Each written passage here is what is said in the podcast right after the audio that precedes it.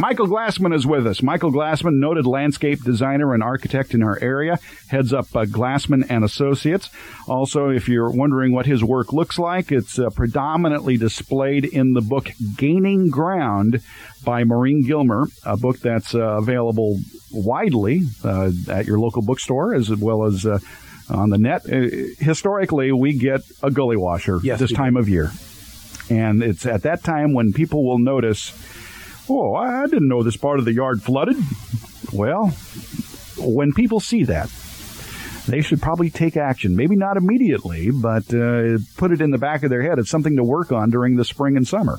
I agree. The problem is, is that a lot of times, by the time you you realize some that you have a problem, it's almost too late. You're already flooding out. Right. So the truth is, now is the time since we the rain is, seems to have held off for a little bit, or or we might have a break to really take a look at the garden and your landscape and start handling the drainage before it becomes a problem. One thing that I can just mention just just right offhand that traditionally people don't even consider. They have patios and they usually drain their patio into a lawn area. Right. Well, that is one of in my opinion one of the biggest mistakes. And the reason for that is think about it. How many times especially in the summertime, you like to go out there and you wash off your patio and then the water hits the lawn. It usually for the first 2 seconds um, it drains into the lawn.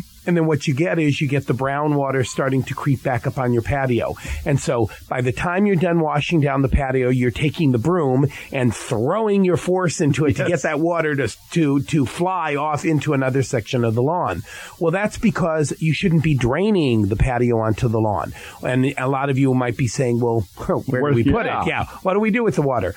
When you're designing your patios, there's two two distinct ways that you can drain that patio. The best way would be to put in a prefabricated channel drain. Now, what that is is, um, and you can get them in different locations. It is a channel that goes underground, and it's usually made out of PVC or um, plastic, and that goes underground. And then on top of the channel, and the channel is sloped. It already has a pre-sloped, um, and what that means is is that it, the um, channel uh, flows in one direction or another. On top of that channel is a grate, and again, the grates come in different colors so they match your patio. So you don't have to have, let's say, you have a nice tan patio, you don't have to look at a black grate, so you can get a tan grate. Now these grates are removable, so you put that right at the end of the patio, and when you wash down the patio, the leaves and the gunk goes into that channel, and that channel at the end of it has a again like a little area drain. It's got a catch drain, and so all the leaves get stuck there, and all the water then goes through that into a drain line, and you connect that channel drain to your existing drain line, and then that drains out into where it's supposed to. And the nice thing about having a channel drain is this way you don't get a lot of leaves and silt and garbage going into your drain lines, and you can pop out the tops of those grates and you can clean it out from time to time, and it makes it really easy. Now, with people with families, especially if they have children riding their bikes on the patio or whatever, how sturdy are, are these drain covers? They're extremely sturdy. I mean, as I said, you can get them in a very, very high quality uh, PVC, which is a plastic, and you can walk over them. And they're they're different than uh, I'm sure a lot of you have seen those little deco drains. Um, you know, those are uh, they're about a half an inch wide, and they're made out of plastic. And excuse the language, I call them they're crappy. Yeah. And the reason is is because they pop up, and if a woman walks on them with a heel, they'll go right through.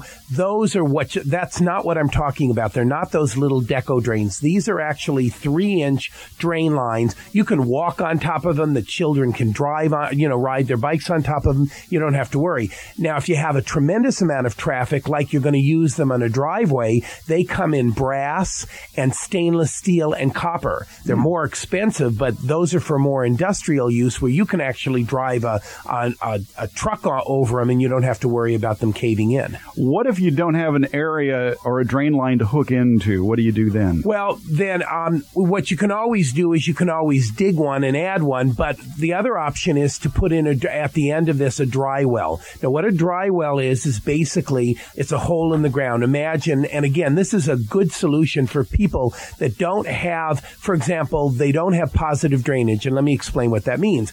Let's say your backyard is lower than your front yard. So the idea of running a drain line so that the water drains to the front yard now to the street. Well, that's great. But if the backyard is lower, what do you do? So you can put in a dry well. Now, what usually a dry well is, is for large areas would be five feet wide by five feet, five by five and five feet deep. You dig a big hole who digs this big hole? Um, That's what well, I want to know. you can get contract licensed contractors to come in. You can do it yourself. I mean, if you're trying to save money, yeah. it would be best off to do it yourself. I hope you don't have hard pan. exactly. And if you do, you might even have to get an auger right. and start augering it out. Once you've got the hole dug, you don't just um, you don't just throw fill in gravel. What I recommend is whether you use fiberglass sheeting or whether you use aluminum sheeting you can get at the, the lumber store or you use um, tar paper. But what you want to do is you want to line all the way around with this aluminum sheeting or the fiberglass or exterior plywood because, and then you fill that dry well with gravel or um, pea gravel or rock or drain rock. And they have specific rock that they call drain rock. If you do not line the sides, what happens is after less than six months, all the mud, the mud and the silt and everything fills that up, and basically you've defeated your purpose. So you've got to reline the sides of it. Then you go ahead and you buy drain rock and you throw it to the top. Now what happens is, for example, the channel drain or all the water drains into this um, dry well, the water percolates down, and you hope that at the bottom of the dry well, it would then drain into native soil mm-hmm. and go into the into the the water table. Now, if you get a situation where you've got tremendous, you've got a very high water table, that means that there's not a lot of, of residual place for the water to drain to. You and your dry well fills up quickly. Then what you're going to have to do, and it's a little bit more involved, you're going to have to put in a sump pump. Now, what that is is it's it's a pump that will go into your dry well in a little in in a, like a little box at the top of the dry well when the when the dry well fills up with water, it has a little float in this pump that will turn on. It's like your toilet. You know, when you when the toilet gets low and you flush it, it automatically fills up, and when the water reaches a certain level, the float uh, pops up and it turns off your toilet. Hopefully, in this situation, it's the same thing. So it has a little float, and the minute that the water starts rising up, the float turns on the pump. The pump is then connected to a pipe, and that pipe is then taken out to the street or to another drainage system where you can drain it. And when the water then goes down, the water turns off. The only thing that you have to be aware of is you need to have electricity for the yes. sump pump. Yes. And if we have roving blackouts, you know, and they turn off your power and you're flooding out, you have a problem the those sump pumps you're talking about are relatively inexpensive too 30 40 50 dollars. Right and if you've got a really bad problem that you need something on a on a on a regular basis and you want it to last a long time you may have to pay a couple hundred dollars for a really really incredible sump pump. Mm-hmm. but most of them you can get inexpensively for 30 40 dollars. And what's nice about those sump pumps too is you can just hook up a garden hose to it as the, your drainage pipe. And if you just need to do something quickly that's exactly. the way to go. Just hook it up to the hose and drain it out to the street. Exactly Exactly